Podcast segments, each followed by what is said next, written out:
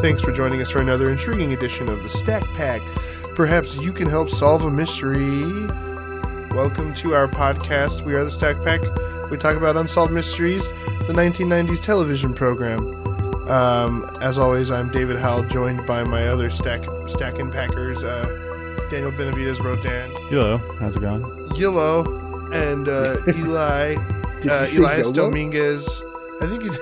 Yeah, I Yellow. did, I Did did you- say yellow. Did you say yellow? Um, yeah, oh, I I, think I thought you said said di- YOLO. uh, I said yellow, Yellow. Hey. Gucci, and we got Eli um, in the DFW area. We'll keep it vague. Eli What's Gucci peeps? Gang Dominguez. Gucci gang, Gucci gang, Gucci gang. Eli Gucci gang, um, Dan Yolo, and David Soulja Boy. Oh, I went back. You just showed your age there, David. we have no idea these new trap rappers. Soulja Boy was like big on MySpace, huh? that was a long time ago. Uh, what's up, guys? We're covering season three, episode seventeen of the Stack of Unsolved Mysteries, um, the original Robert Stack series, um, as seen on Amazon Prime and Hulu. Um, I think it's still on Hulu. Actually, it's been a while since I've checked. Don't quote me on the Hulu part. Um, there's a lot of shit in this one, so and it's all pretty good and mysterious and fucking. No Lost Loves. Th- It is. There's Yeah, Lost well, Loves, yeah, but there's but it's a good kinda- one. But oh, it's, that might have been when I took a nap. no, no. The Lost Loves one is about the guy, um, the, The soldier ship- who the went ship. We'll get to it. down- when the ship went down. And so it's it, it, The, the actual intriguing soldier at boy. least. Yeah, yeah. It's An not actu- just. an a- the real Soldier Boy. It's not. Yeah, an actual soldier boy, like a literal soldier boy. Hey there. Oh wait, that's Lonely Girl. My bad. Yeah, He does Superman the ho. Superman. The ho. Yeah, that's Soulja Boy. Um, get it right. Soldier boy, I told him. Hey, lonely soldier boy. What? Yeah, that's way off. All right, we're gonna start off with um, an unexplained death. I just picture a, a bunch of a new listener. God damn it, this podcast sucks. Uh, it's like what? This is about myster- mysterious things, mysteries, mysteries. Who listens to these assholes? Um, well, about 700 people a week. So fuck you, and thank you for your listens. Or uh, at least 700 people hit play. I don't know how it works. It's just me hitting Oh, play that- seven that times. click farm is really paying off. Oh. Uh, it, that's what you guys have just been purchasing for me and making me think that we actually have like a kind of little small band of like loyal listeners. But you guys have just been paying like some.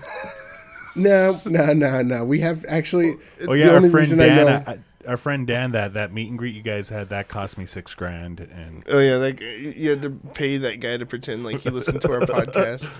No, no. We actually. I mean, guy? based that guy. based on our based on our uh, interactions on Instagram, I, I know we have a, a few listeners, maybe a handful. We have a small band of stack packers, loyal stack packers. Yeah, so let's talk about murder. Bing. Is she's reacting covering- to the EVP going, bitch. Bitch. We are. Bitch. Every time you say something, for some reason, Eli, you just there's a ghostly voice that we can just hear that's just like, "Bitch, Stop! you're a creepy. bitch. you f- you're a fucking bitch." I'm just like Chloe, guys. and then nothing. I scare Zoe, easy. Snowy, nothing, and then you know everyone else in your house comes in, and just- then and I say what would you do? Eli, and then just bitch. You if you just saw two uh, dog, little baby dog paws, and just like grab me and take me underneath. Oh, Imagine it's actually Chloe. oh, The what if she? dog is murdering you? Oh, dude.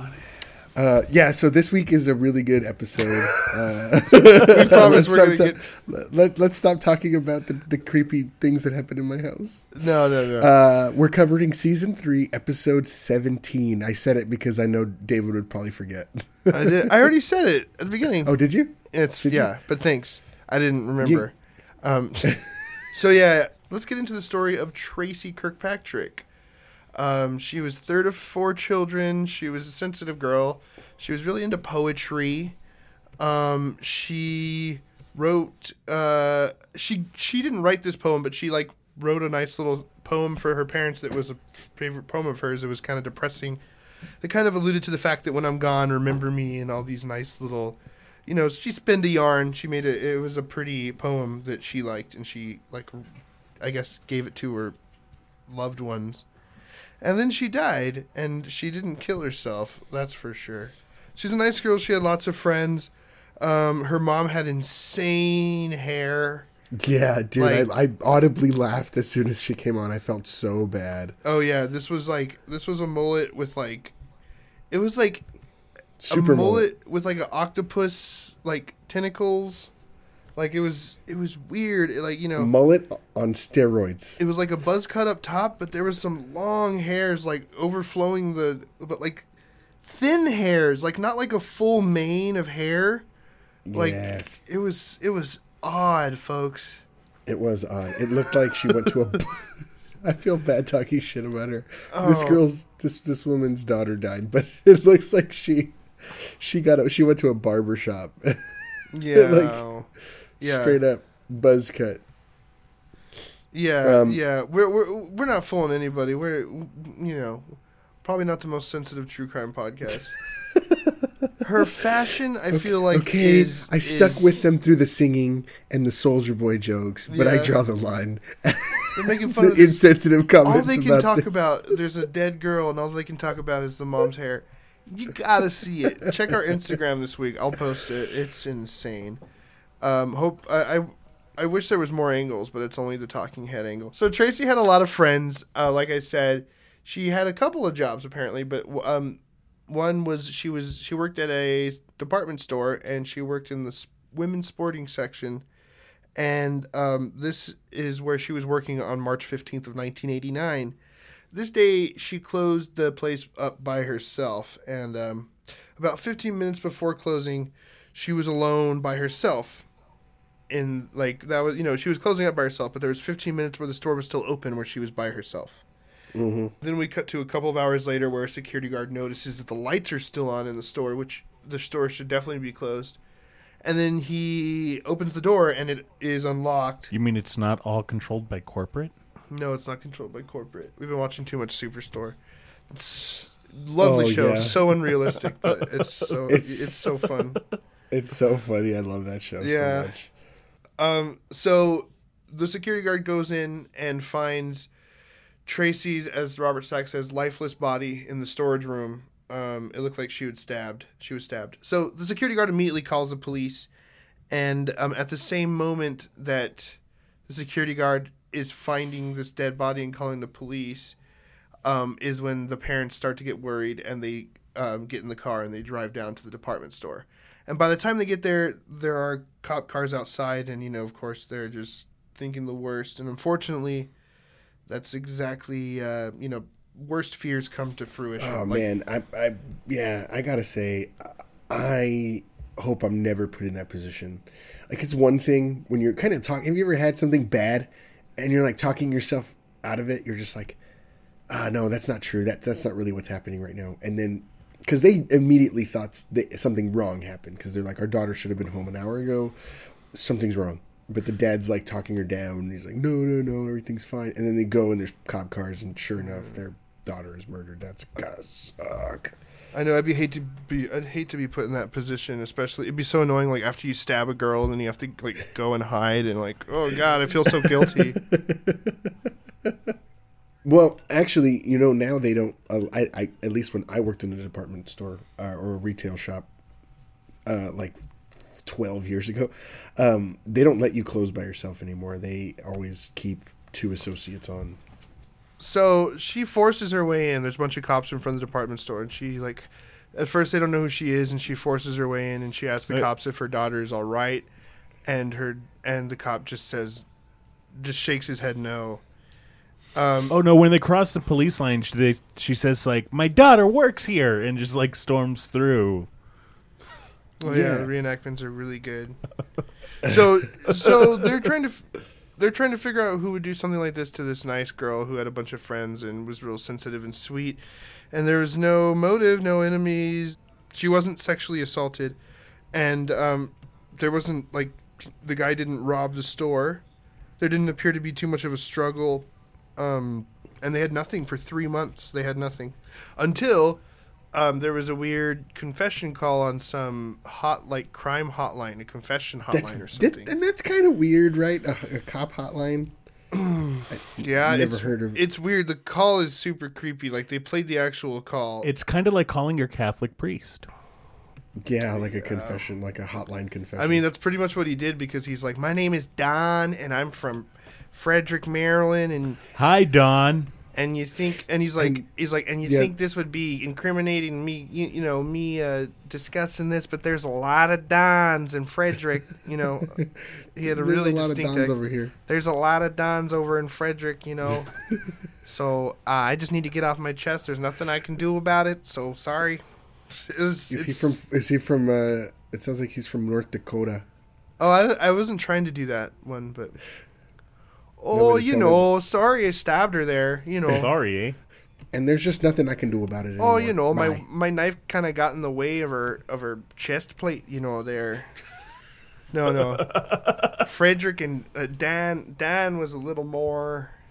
I don't know, but I don't know. I'm not. I'm just. I'm spitballing this accent. Sorry.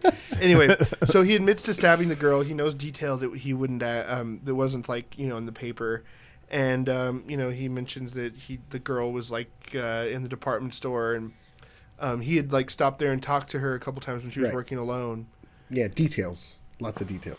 Yeah, they believed it to, to be sincere. Yeah, it was even specific to the ladies' sportswear department. And he talked to her, like I said. And, and one night the convo turned into an argument, and then he stabbed her. And then he's he's his his exact words were, he realized he created a lot of sadness. Um, and he was sorry about it, but it's nothing he could do to change it. And then um, and so they so they immediately told the authorities about this call, and they traced the call to a supermarket in Walkersville, which is seven eight miles north of Frederick City. So um, same area, Dan, Lots of Dans in Frederick. Lots Um, of Dans. Um, so they actually composed a letter and they put it in the paper that was trying to convince the guy to come forward and give them more information. Nothing seemed to come out of that. The article was published on October 10th of 1989, um, and nothing came from it. Two weeks later, the some weird phone calls. Um, um, the cops started receiving some weird phone calls. Uh, sh- Weird ones. yeah, this lady called uh, Martha, who was uh, Martha Woodworth, who was a psychic. She was she called the cops, talked and told them about a guy named Sean, not Dan, um, who is obsessed with who killed uh, Tracy, who wanted to know who killed Tracy, um, and um, the psychic didn't have enough information to you know look into it or feel it or whatever. She needed more info, and I think like he sent her like a handwritten letter with more uh, details, and she said that she felt from the handwriting that it was disturbed and that this guy was closer, like just from disturbed gotta- handwriting, right? Yeah, what does disturbed handwriting mean? I don't know, but she like immediately called the police. She was like, "This is this This guy guy's got the handwriting of a murderer. He's got that murder hand, murderer handwriting. Martha calls the cops and she's like, ah, "I'm kind of concerned about this guy who's been calling me." And then um, the officer plays her over the phone um, the call f- that Dan made, the confession to the Las Vegas hotline, and she's like, just 100% dead set that it's the same voice that she'd been talking to. Sean Don is what the cop starts calling him. At one point, he's like, I don't know, Sean Don? I don't know, Sean Don. Um, and she was, she was like, it was really chilling to, you know, be talking to this guy about this murder of this girl named Tracy. And then to hear the same voice confess to stabbing and killing her.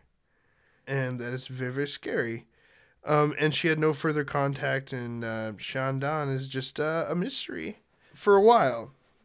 And then the cops also they look into the return address that these letters were sent from that uh, the psychic received, and the person was not a Sean or a Don um, that lived at this return address. So the next idea they have is they broadcast the confession call over local uh, a local radio station, and three people called in and recognized the voice as this kid um, who was not named Sean nor Don, but he did live at this address. So they checked the apartment and they could not find any evidence. Um, they examined it. They found stuff that they thought might lead to, uh, you know, more of a story, but they couldn't find anything. They just found paper clippings about Tracy's murder, but no evidence. And he wasn't very cooperative, and um, they couldn't, you know, they couldn't prove anything. So March twentieth of nineteen eighty nine, they bury poor Tracy, and um, that poem, the sad poem about her family remembering her, is engraved on her. Oh, dude, that scared the shit out of me, Eli. Fuck, dude. Oh man. Oh, dude, I just got like the heebie-jeebies. So for you, you guys listening, like you know, Skype video, you can like send a little picture, but it's dude, it looked like it looked like Tracy's mom was calling us on Skype or something. What? Oh my god, do it again! Oh my god, what the fuck? it, I was just like, why? She looks the same. it just freaked me out. So he just sent a picture of Tracy's mom to the group chat, and just like in the corner of the screen, like a Skype call, it just. uh, Oh, oh my god! Oh no! She's like, don't talk about my daughter. Fuck. That was scary. Oh, dude, that was good. I didn't realize it was gonna come in like that. I thought honestly, I didn't think you would see it, and I thought uh, Dan was gonna get it on his phone. It scared me. So, um, all they found was just a bunch of uh, newspaper clippings of uh, uh, articles about Tracy's murder, but no Tracy. And um, you know, the weirdest, creepiest thing is that apparently this Sean slash Don character, who wasn't Sean or Don, Sean Don, not Sean Don, Sean Don, Sean Don, not Sean Don. Was cleared as a fucking suspect. How do you? That's weird. I don't understand Do that. you think there just wasn't evidence and he just maintained innocence and that's it? Like you can't even find his name? I don't know. I didn't look much more into this one. Not Sean or Don. Yeah, I know Dan did. Sean Dan was on not his- Sean not Dan- Sean Did you look? Dan, did you find anything? Dan else was about on his phone getting dirt. Yeah, um, after further investigation, they were able to conclude that Sean Don really wasn't a credible suspect. He was just a disturbed individual. Um, they believe, in fact, that the murderer was Barnes Jr., the security guard that found her. Oh, whoa. What? Whoa, whoa, Because also at the same time, his dad was the chief of police. And uh, they suspected that, you know, like he got into an argument with her and killed her and then had an hour to try to clean up the case and then called his dad in to cover for him. Whoa. Um, but to this day, What? it- Dun dun dun. Oh, that's good. to That's this a- that's a good it twist. still is unsolved and unconfirmed, but that's what the lead is. Dude, I would have never thought the security guard would have done something like that. But man, that makes so much sense. It's like the only other person involved. It's like a Scooby Doo uh, episode. I would have gotten away with it too if it weren't for those stack pack kids. If it wasn't for the meddling crew of unsolved mysteries and and sleuthing in twenty years, uh, yeah, we didn't have anything to do with it. You So, guys, yeah. w- we ain't spreading no airs. We we don't think we're, we you know, we ain't going around thinking like we're contributing anything to that. we're just having fun. We're just having fun. Do, do people really think that these guys these guys are going to solve any mysteries? Oh man, you know they never solve a mystery. It's like people that watch that show Ghost Adventures. They never find any ghosts. What the fuck? Or, the, or this is what I used to say about that show, uh, Ghost Hunters, that was on Sci-Fi. I used to watch it like when I was a teenager and I was younger.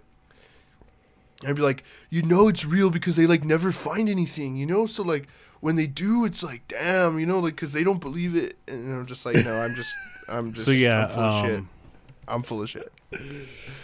They believe they've narrowed it down to two suspects. Uh, of the two is Don Barnes Jr., the security guard who found her body. Um, his daughter claimed that he was abusive towards her and her mother.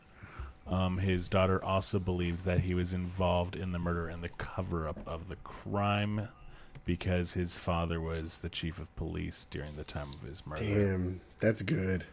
I mean, that's not good, but you know what I mean. That that adds some deep intrigue. Mm-hmm, yeah. It- In 2009, they did uh, run some DNA samples from the scene of the crime, but to this day, there has been no identity of the killer. the killer hasn't been identified still. You know, ever since I watched that or listened to Bear Brook, I'm thinking about like how can they solve this through ancestry, D- through through, through DNA, Jed, GEDmatch. Jed match, 23andMe. Um, Yeah. So next, um, there's a they they give a little update on the Amelia Earhart um, case, and they just talk about a navigator's bookcase that would have been inside of a plane that uh, would have been manufactured around the same year, uh, around the same time that be- before Amelia Earhart left on her journey. Um, and it was on this island called uh, Nikum Nikumuru Nikumururu. Yeah, Nikumararu. Nikumuroro. Nikumuroro. Niku, Nikumururu. So they found this uh, navigator's bookshelf, is what they call it, that would have been manufactured bef- right before she left. Um, you know, it's something. But we wa- Dan and I watched a whole long documentary on Amelia Earhart today, um, and it seems like um, what we covered on Unsolved Mysteries. Like, I think it's like parts of all of those stories I think could be true. Like, you know, the way the story went there is like, you know, she was on this little island for a couple of days, and maybe that's where everybody heard the mysterious uh, radio tran you know transmissions from all around the world that they heard, and then these The Japanese, Japanese, soldiers, intercepted her distress Yeah. calls and was able to find like, out "Hey, where she we're was really at. close." Yeah. and then they take them, and then the people that saw. Uh, of people that remember white people that were apparently American spies on the island being taken into captivity by the Japanese, and they all remember a white guy with a big nose and a lady who was wearing pants and had short hair, and what the fuck? That's Right. weird. Yeah. And you know, and they piece together all these like pieces, and it's just like, There's and your then- story. and then they talk like, about, oh. and then they talk about the girl who saw them both being executed and put into a hole, and there was Yeah. bones found in 1968. Like, you know, they're they're missing now, but they found like a part of a skull and like hundreds of bone fragments In Um, that area that she said she saw people yeah. executed? Yeah, in 1968 there was a uh, an excavation, and um, That's the story that I believe the most, uh, for sure. Well, because there's that, that- lady had no. She was like f- 12. from there. She was a native. Well, th- there's the one girl that was really little, and then there was this the other lady who said that she saw them, but she was um she wasn't the one on Unsolved Oh. Mysteries. oh. It- it's confusing. There's a couple of So there was multiple accounts. One of the last transmissions that Amelia Earhart sent out was that she was 280 miles northeast, was it? Or northwest? 200. It's like 280 North Howland, and they're like away from or So they went- north of Howland. They went like didn't- 281 degrees north of Howland, uh, the island that she was supposed to land at, and found complete open ocean and figured like she wasn't there. Uh, but they what they realized is due to uh, the weather uh, that she was flying in, the the airstream was actually different than what was expected, as well as a storm that she was flying into. That if they would have actually flown 280 miles northwest of Howland Island, they would have found the island that she presumably landed on. So where did they go? They she they just went north, not northwest. They went 280 degrees northwest, not 280 Oh, miles. not miles. So, so she was estimated 280 miles off of her charted course. Yeah, and they just found ocean out there, and then 200, and then the other one was the islands that they Yeah. think she landed on. So it's yeah, it's it's, it's a good one. Could all Um, been true. Yeah, it's like it's like parts of all these stories could make one. They all Like- kind of ring out. I, I've, I've never heard it. I've never heard it put. You know, Factual evidence, not circumstantial. well, it's like the unsolved mysteries. They say all these things that might have happened, but then They this don't put it documentary kind of gave it like a sort of timeline to where, and they don't prove everything, but you know, it, it was like that picture that was found a couple of years ago. Remember, of, of her sitting on the dock with her back. You didn't see this? No, I don't think I saw that. It was like a picture found in 14 or 15 of like a bunch of natives on this on the island of like how was it Jatul or something and um Jarku? and and they were able to identify the ship as the ship that a a bunch of the people on the island said took away these two American spies and they were able to like uh, tell you they were able to s- see something on the back of the ship that it was hauling that like um by you know size comparison, they were able to say it was about 38 feet, which would have been the exact size of Amelia Earhart's plane.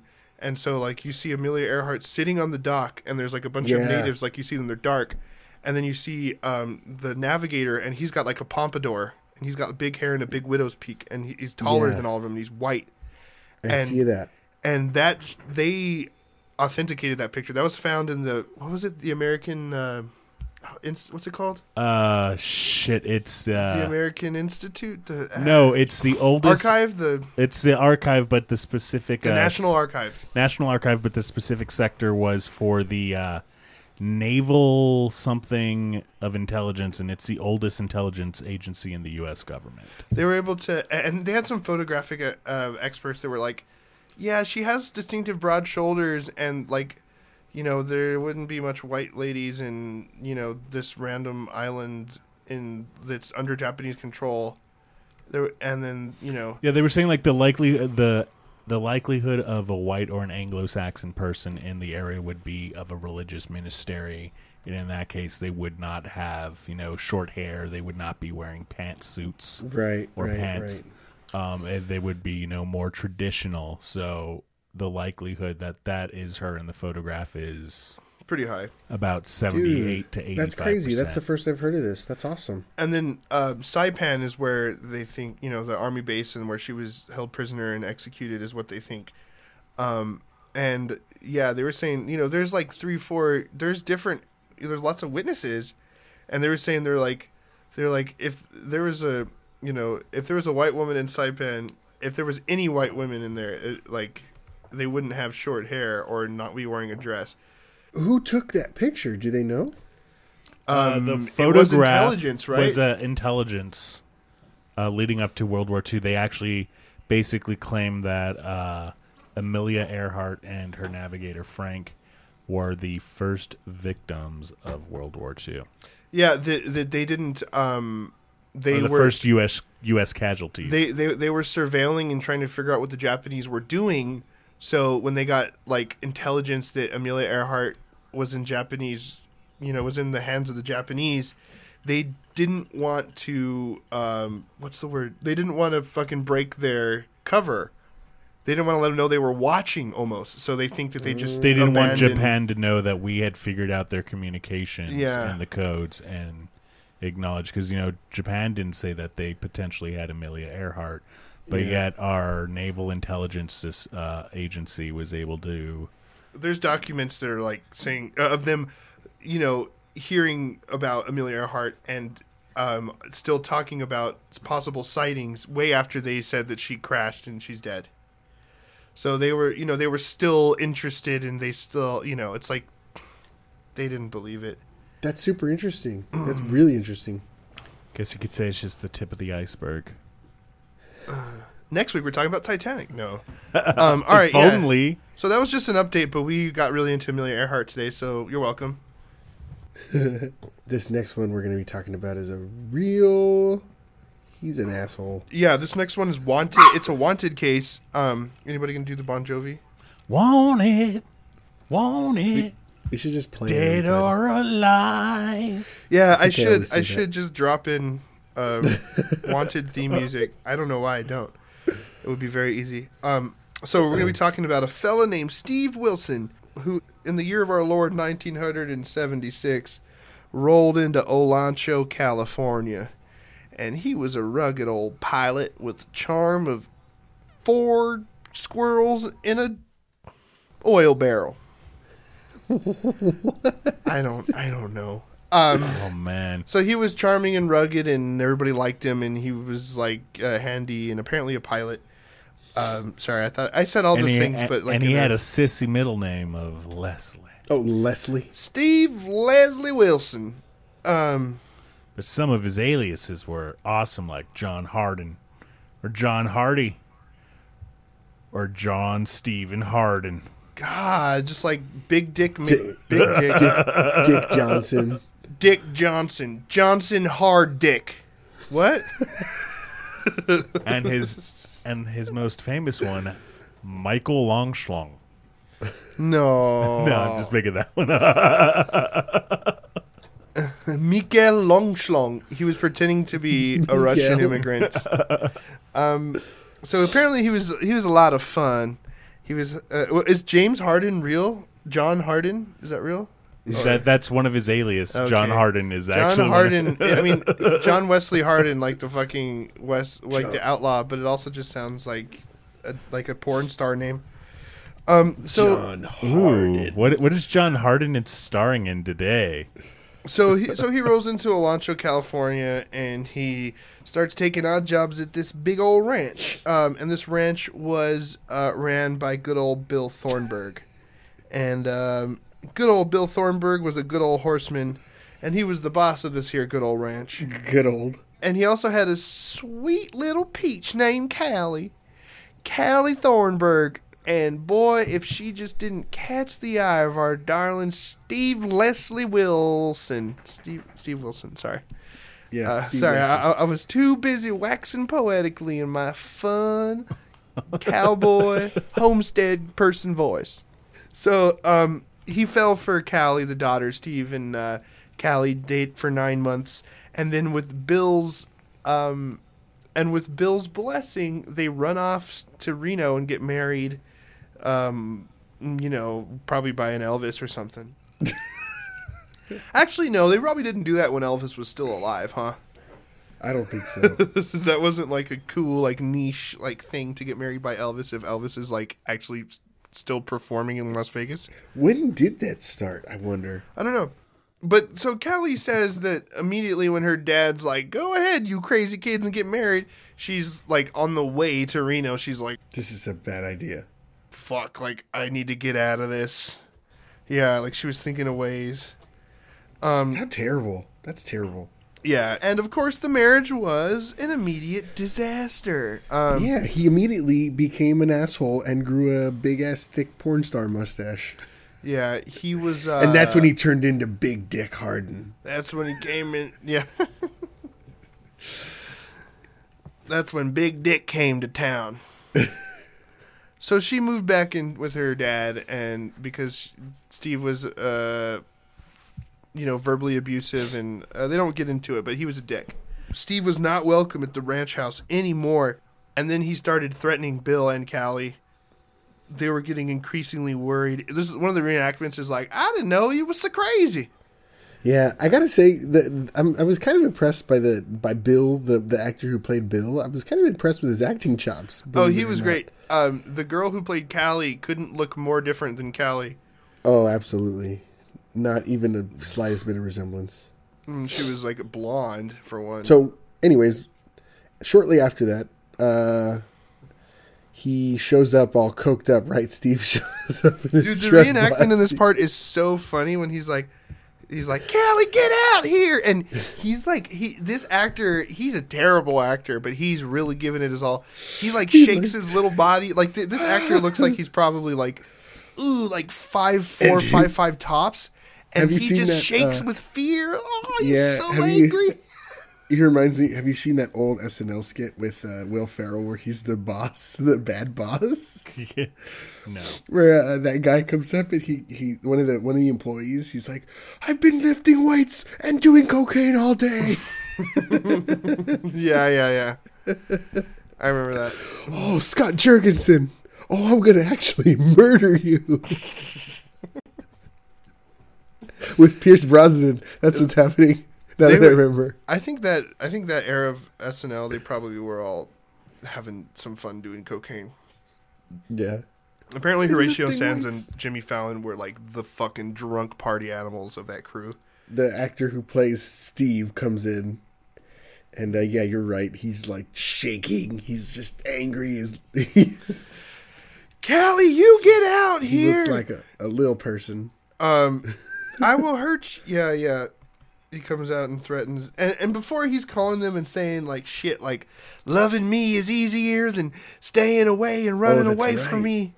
And he he was saying, and he said he was saying stuff like, "I'll hurt you worse than you've ever been hurt before."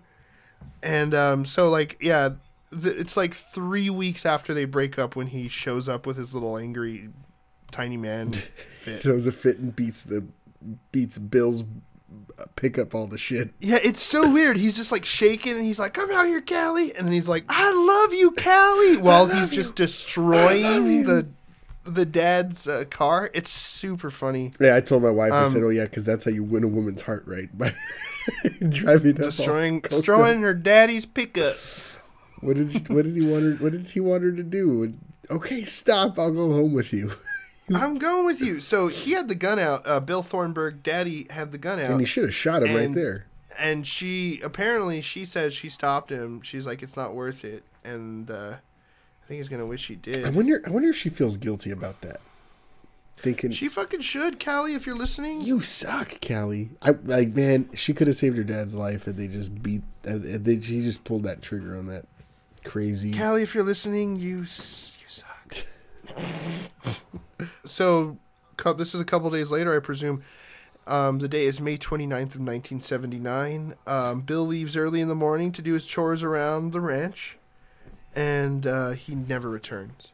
So Callie starts to get worried um, after about 15 or 20 minutes of not seeing her dad show up. So she drives around. Uh, no, she actually she walked up and she to the water line. I guess is like uh, what like by the river is what they do.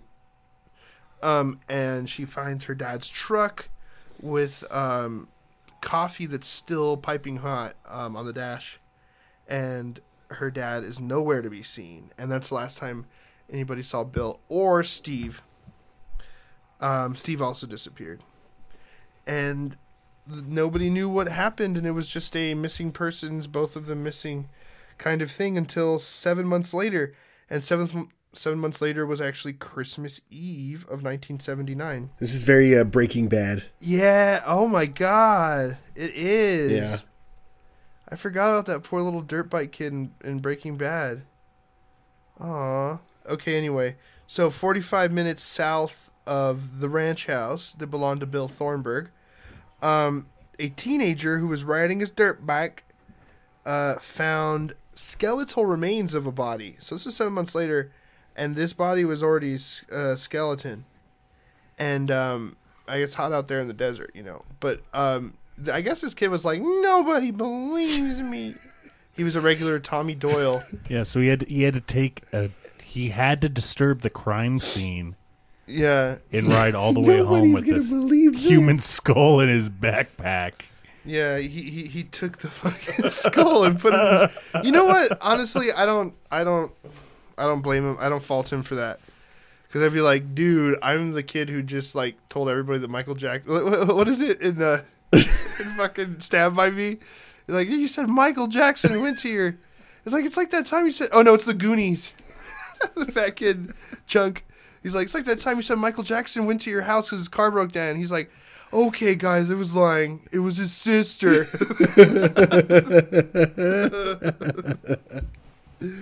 So yeah, it's like that. Um, so Chunk takes the uh, takes the skeleton home, and then immediately, you know, the um, the parents tell cops, and then there's a crime scene out there, and they're like immediately able to to determine that it's Bill Thornburg's uh, skeletal remains. So a year and a half goes by after that. Um, 1981, um, Steve Wilson is arrested. He's arrested by he he was spotted in Alaska by a game warden, and I guess they followed him and tracked him all the way to Vegas, where they arrested him in Las Vegas, and he pleaded guilty to murder, and um, they he got stuck in Folsom Prison, Yeah, uh, for twenty five to life, twenty five years to life. and he was just hanging on. Yeah. What, what are those lyrics?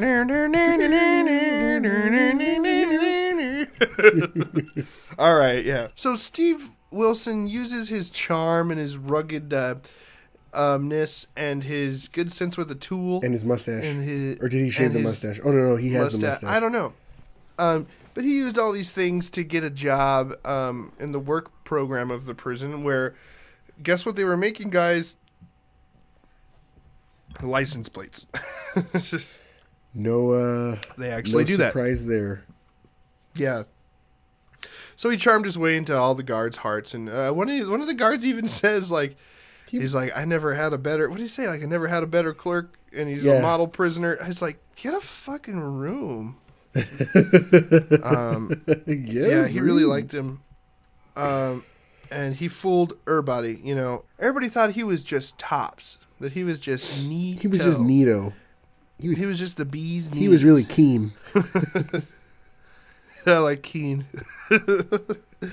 um, yeah, best clerk that the this guy had ever had. Um, and he eventually worked his way up to a supervising position, and this position kind of allowed him to, you know, walk around to all parts of the factory and make sure everybody was everything was going smoothly.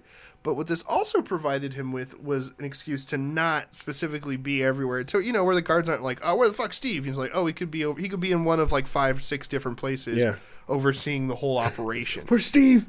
Anybody seen him? Has anybody, Anybody seen seen anybody seen Steve? He's such a charming sweetheart. I just need to see his beautiful face. Charming son of a bitch. Where'd you go? Where is that sweet, sweet man? or was it in Lodge Forty Nine? What, what do they call the like the black guys like Nemesis, like handsome, pretty, pretty, pretty Jeff, handsome Jeff, handsome, Handsome Jeff. Jeff. dude. Lodge Forty Nine is a really cool show. I haven't seen it. I haven't even heard of it. It's it's so as to explain it is fucking. It's it, they just it's an AMC show. There nobody watched, but they're giving it a second season, and they just put it on Hulu. It's it's like a stoner version. It's like, uh, it's like if the Big Lebowski joined the Masons. I don't know how to explain it. It's so weird. Hey, you know what I realized too in the reenactment? They didn't uh, they didn't properly put the seal on that door. The- uh, dude, I, I looked at Dave. I was like, "Looks like they didn't seal the door." Well, I, when wait, what when when he jumped about? into the trailer and they built the wall of boxes and they closed the door, they show him putting like a security seal. But it's only around But one. they only go through the latch. They don't go Yeah, through the latch go- and the lock. Gate. yeah, yeah. Oh. yeah, yeah, yeah, yeah. They they to- they totally didn't they didn't lock it. Well, maybe they did that on purpose because some of the people helped him get out, right? Oh no, they they, they caused a distraction. But okay, so wait, let, before we make fun of the scene, let's explain what happens. So one day he decides, all right, you know, let's get out of here. And basically his idea is to hide in the back of one of these uh, trucks that's taking the license plates. Um, and apparently, I didn't notice this the first time I watched it, but they said that this was the this this was um, there hadn't been a prison break at Folsom in 15 years, but this was pretty much identical to the way that the last guy got Yeah, out. apparently Like they didn't hit out- they didn't learn their lesson the first time. So Yeah, yeah. beef up security. so so he escapes through this thing but what we're making fun of is apparently some of the prisoners created a distraction so he could get out of there and there's um this guy on a forklift who like backs up into like another guy and the reenactment it- Hey, yeah no the reenactment so he backs up and the guy it's like oh like they barely tap and the guy like swings his arm up and goes like hey oh, And the best is the warden. Now, what have I told you about this safety? We talked about safety before, right? Safety, safety. No, he doesn't. Safety, even, safety. He doesn't even say that much. Dan and I were also laughing. Yeah, there's a, he says. what no, have I told you about that safety? Yeah, yeah, yeah. He says he's like like like one of the guys is like you know backs up into the other. He's like, hey, like it's just so vague. hey, I told you about that safety. like what? Which is It another one of no my. sense. It's just adding to my proof. Like, hey, what I told you about safety. It's like these guys. They were just like. There was no script in these There reenactments. really I don't know. There really wasn't. I don't know. It wasn't like, what have I told you about turning blind corners with the forklift? It was what if I told you about that? safety? what I tell you about safety in general. Safety. So he he's in the back of this truck. It gets out of there. It's artificially sealed. It's artificially sealed. Um, he has tin snips, and he cuts his way out of the roof. Like like as this as the truck pulls away, he starts cutting his way out of the roof with. And and with where these does really where strong does that sips. truck stop ten minutes after pulling out of the prison? The It stops bowling at the- alley because they got the best why coffee, does he right? stop at a bowling alley? Because they got the best coffee. Duh. That's what exactly what I told Dan. I was like, he knows where the best coffee in town is, and it's this crummy bowling Uh, I think that's just what he's saying. I think he really stopped in to pick up a few frames. He has a fucking cargo of license plates. Like, who cares? not like, no rush, you know? Yeah. No one's gonna mind if I knock out twenty frames over a cup of Joe. In twenty frames. Yeah, exactly. Come on. Yeah, I thought that was funny too. I was gonna mention it if you guys didn't. Not a coffee shop, not a donut shop. Fucking bowling alley. For coffee, really? All the cigarette butts. If it was nachos, I could see I that. could see that too. Bowling alleys are known for their nachos, but coffee? He had a truck full of license plates. Who's gonna steal it? Who cares? Yeah, he, he was probably going to stay in that town anyway, so fuck it. He just went and got drunk at the bowling alley. So Steve pops out of this little hole he created with the tin snips he stole from the from the you know work workhouse, the The metal shop at the prison. metal shop. Yeah, workhouse, whatever. Uh, I mean, no, no words. Hey, I gotta say though, at least it weren't the fact that he stole them. At least they couldn't be used to shank another inmate. Okay. Yeah, They were dual purpose. he saved uh, the life of a inmate. Instead, they had to Uh, fashion a shiv, and that was way too much work. Instead, Yeah, they had to do a, a soap shit. Soap, soap shank. or yeah, that's what it is. soap shank, Soap shank. or or a shiv out of a plastic like. Uh, Well, fork. shiv is is the is the concept of getting stabbed, Well, right? Isn't the shank the knife or the No, weapon? no, no, no, no, no, no. A shiv is anything that's like make a makeshift sharpie thing. Anything sharp and makeshift. Yeah, And what is shiv. a shank? Same thing. So what's a shiv shank? soap, soap shank. Uh, Soap Shank is my ska band from the '90s. Oh, really? When's your new album coming out? Uh, we broke up. We all Oh. died of heroin except me. We're on a hiatus. Um, anyway, so um, he pops out of the hole and takes off into the night. Um, he's actually, um, um, and then they played this interview uh, where he was interviewed by a psychiatrist before he escapes, and he's like, "I don't know if I knew I was going to kill him, but I just, I went, I just went to Murder City." Like he says something weird, like that. Take me down to murders. Oh, sorry.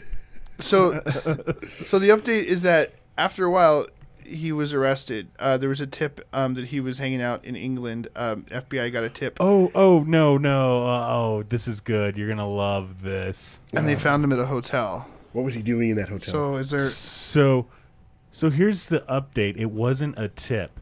So what had happened was uh, they were tipped off on who he really was and where he was hiding out in Florida. And before they could arrest him, he flew off to London. And that's where his girlfriend is told to meet him. So the FBI just followed her over to London and was just like, "Hey, fancy seeing you here." Nice. That guy's a piece of shit. So he had a girlfriend. Yeah. So was like, it Callie? No. Let's see, captured February 1990. Uh, it was featured on America's Most Wanted. A man named Glenn Moyer of Osceola, Oh, yeah, yeah, Florida, vanished shortly before the story aired. His girlfriend and neighbors soon realized that Moyer was actually Wilson.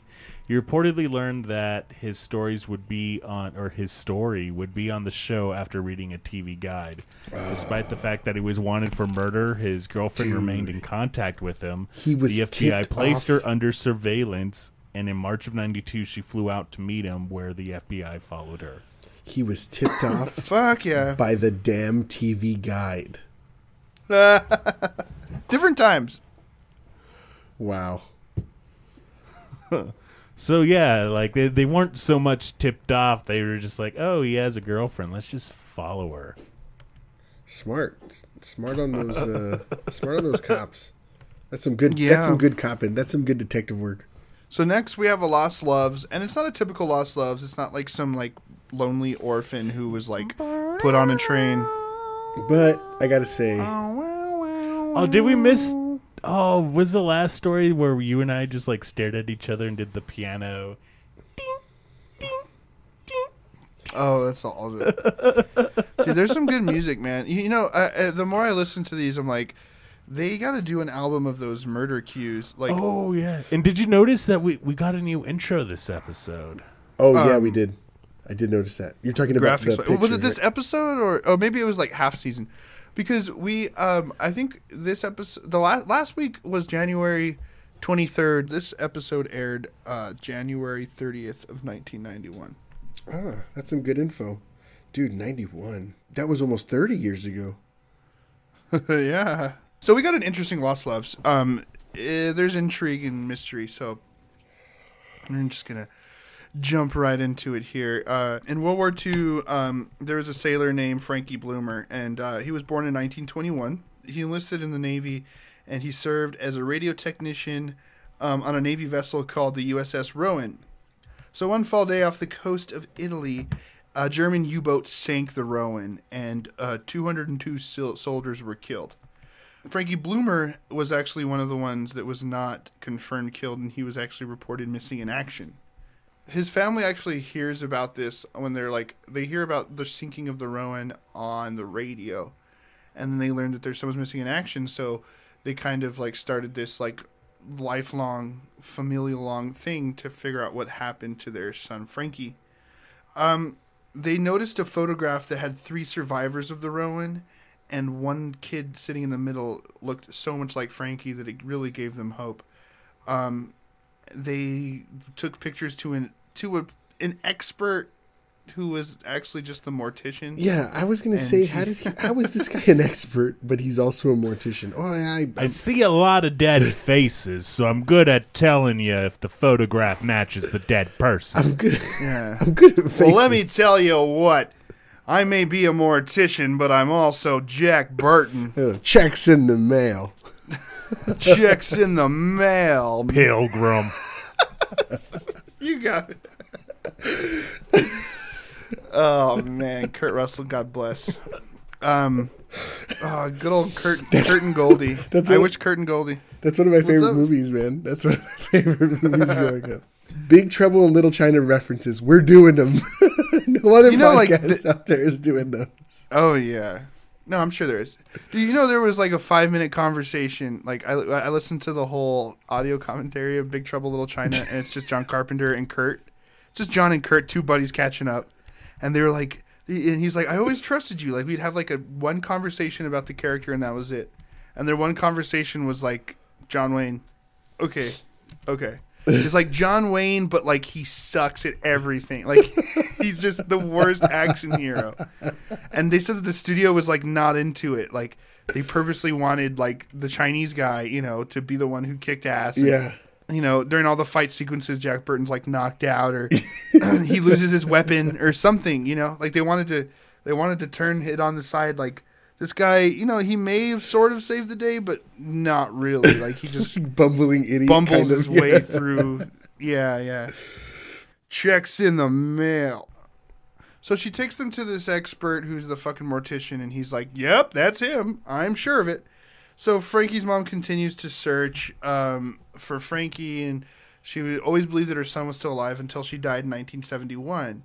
And then her granddaughter, who's kind of the the bearer of the story, um, her name was Janie Bloomer, and now she continues to search for her uncle Frankie and she'll never, you know, she would remember as being a kid and um, just there would be a cake on the table and she'd eat with her grandparents and the grandparents never forgot. They'd be like, "That's it's Frankie's birthday. We're having cake." Um, so now Janie has continued the search. She's taken it up for her grandparents. Um, Twelve years ago, Janie's parents actually built a little memorial headstone for Frankie, so they can, you know, there's a place and it's around the plot where all the rest of the family lives and um, she never she's never given up the search. I guess she they're still looking for Uncle Frankie, even though I'm sure he, he just wasn't confirmed dead because he just you know there Died in the ocean.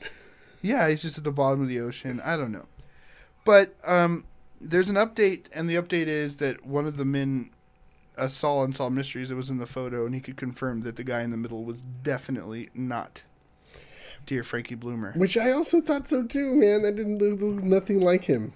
It didn't really. I didn't think the picture looked like him at all. Yeah, it's like skinny kid with eye with kind of feminine eyebrows. Yeah. That's about it. All right, so the next the next one is a the next one is kind of a doozy as well. Oh yeah. This one's good. This one was chock filled with with lots of good ones. And the next one Was next there week- anything left? Was there anything more on uh, Frankie Bloomer? No, not really. The U.S. Navy uh, uh, agrees that he passed away on. Uh, On the ship. yeah. Yeah, Yeah, that's pretty much the Filler. Terry Crossgrove. I I I see you. So miss this one's a missing persons, and um, uh, this one just seems like another kind of circumstances of a just a sad story. Um, you know, the time and the subject matter, um, probably is what led to this. You know, girl not living past her twenty second birthday. So this is a missing persons. In 1965, Judith Hyams um, was a 22 year old medical student. Uh, no, sorry, she was a medical technician. She lived in Coral Gables, Florida, and she was apparently pregnant and unmarried, and um, Which was taboo she, which was time. very taboo. Yeah, you couldn't do that. Um, and she went through an illegal abortion. Illegal being the biggest word.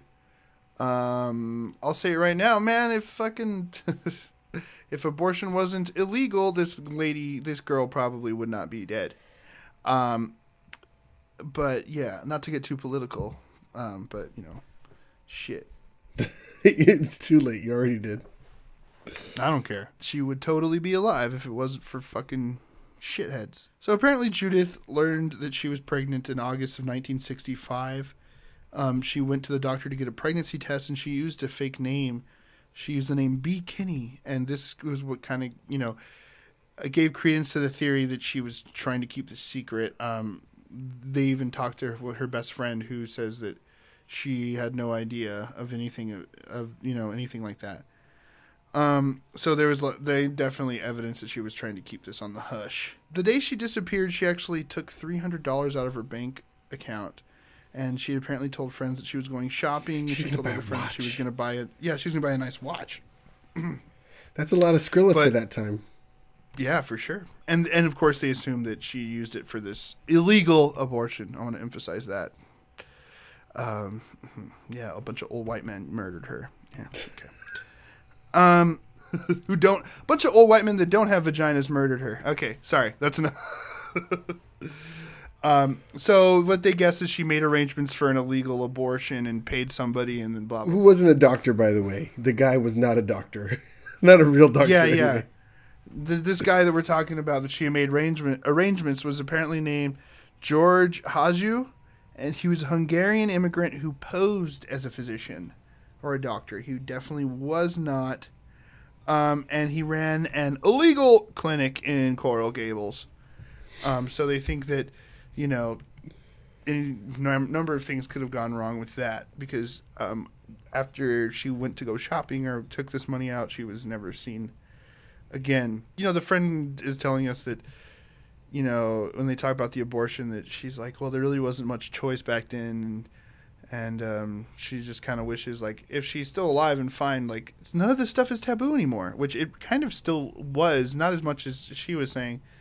Not as much as it was back then, but you know, I think still a lot of it was kind of taboo, like in the early '90s. Um, having a being a young unwed mother was still, you know, I mean, not like it was in the fucking '60s, but still, you know, I think it was still kind of taboo. There's the friend who says like, she's like, she was a lab tech. I don't think she would have died during an abortion. It's like that's uh, kind of different. Lab technician and like a medical doctor like like she, she would have been smart enough to like get better help but like that's not really how that works you know so it was september 15th in 1965 when she went missing this is the day they assume she got the abortion so three weeks later there was a rental car that was found 650 miles away from atlanta georgia and it had traces of blood in it um, but she was nowhere to be seen and this rental car was also in her name Yes. and apparently, this car had been just sitting there for three or four days.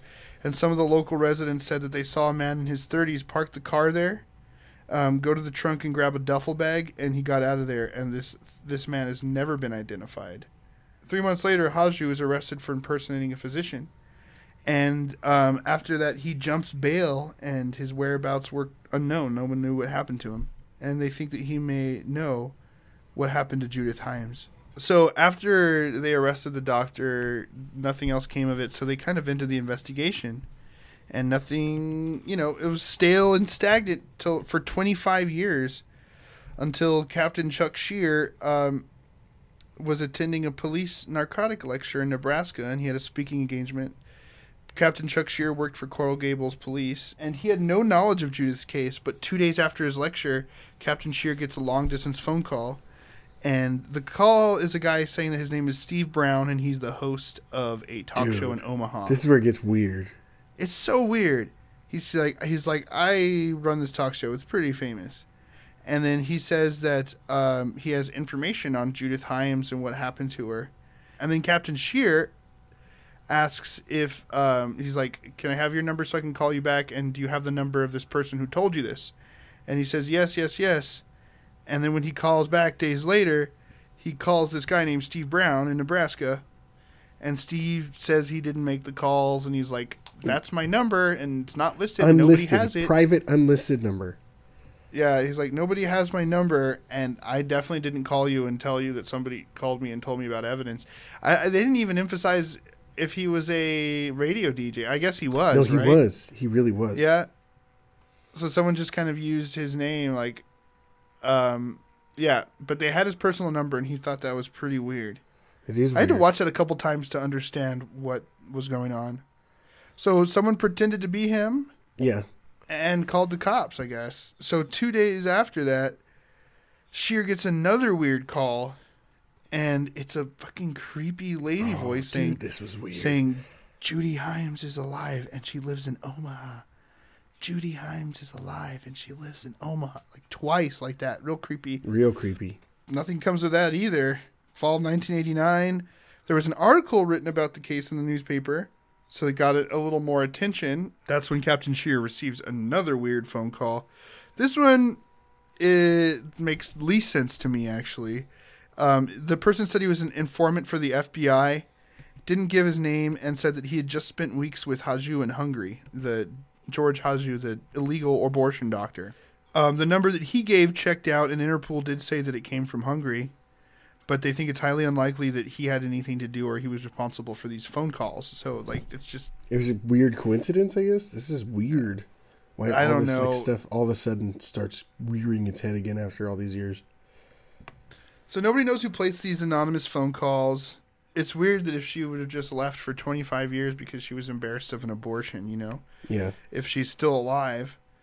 Um, basically, there sort of is an update, but they don't get into it because it's so weird and dark. Like, four days after the broadcast of Unsolved Mysteries, an unsigned letter was sent to the Coral Gables Police Department, and it stated that she died from complications during the abortion, like the abortion, something went wrong, and that her body was dumped in Biscayne Bay, which is near Miami. Um, they never found a body, but the cops, I don't know, there's some reason um, that they think that this letter is legitimate. The story makes sense, you know, like this guy fucking fucks up. He kills somebody. He kills one of these patients. Yeah, He's and it's illegal, and it's like, oh, aborting got to get rid of this body, Yeah. blood in the back seat. So yeah, it makes sense. Draw your own conclusions, ladies and gentlemen. Yeah, it's not it it's not really yeah, it's just kind of like a just a story of sad circumstances, you know. What's so weird is that all these cases today about weird phone calls out of nowhere. Oh, that case with the guy calling in and saying that uh, he stabbed this girl, but then being cleared after all. Yeah, that was weird. uh, it's very odd. Um, but yeah, lots of unsolved mysteries today for sure.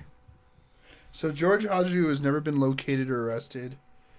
Um, Steve Brown, the radio host, passed away in 2008.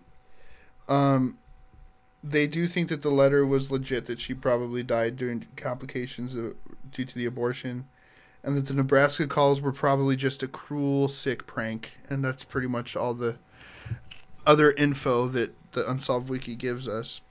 Yeah, so we may never know. Uh, what's going on next week, Eli? Oh man, next week I'm really excited about. So we have the first case is a crazy mystery about a girl who reportedly being stalked and had several altercations with this unknown or unknown assailants, uh, one and multiple. She ends up mysteriously murdered, but for the last six years, the cops are undecided because there's really no evidence showing is she doing it herself? Does she really have a stalker? I don't know. Um, Huh. dude, it's crazy. It's really crazy. And then, uh, So you, you saw this episode already? yeah, it's really good. And then we're Oh, also cool. going to be talking about a really strange encounter that uh, car full of people have, and suddenly after the sighting, they become. Um, I, want, I don't want to say sick, but they start having some weird effects on their body. Yeah, it's like an X Files. Yeah, yeah, very, very X Files. Um, we're also going to be Oh, talking yeah. about a weird kind of urban legend um, about an alternate um, version of Butch Cassidy and the Sundance Kid. And we're also going to be discussing a Lost Loves episode or a Lost Loves case. Um, oh, obviously, another woman is trying to find her siblings. But Aw. the first two cases are extremely good. I've already watched them. I'm really anxious to get into them. I wish we could do it right now. But Hell yeah. Uh, stay with us next week, guys. Um, we're rocking 2019 Horde. Uh, like always, we're the Stack Pack on Twitter, Instagram, and Facebook. Um, we're most active on uh, Instagram if you want to come and join us over there for the party. Uh, I'm David Howe at Davey Howe, D A V Y H O W. Road underscore Dan. and Big Bad Final Dad. And for every mystery, there is someone somewhere who knows the truth. Perhaps that someone is listening, and perhaps that someone is going to call the FBI three minutes after listening to this episode. Um, and perhaps that someone is you. I don't know. All right, guys, see you next week. Cheers. Be sure to tip your bartenders.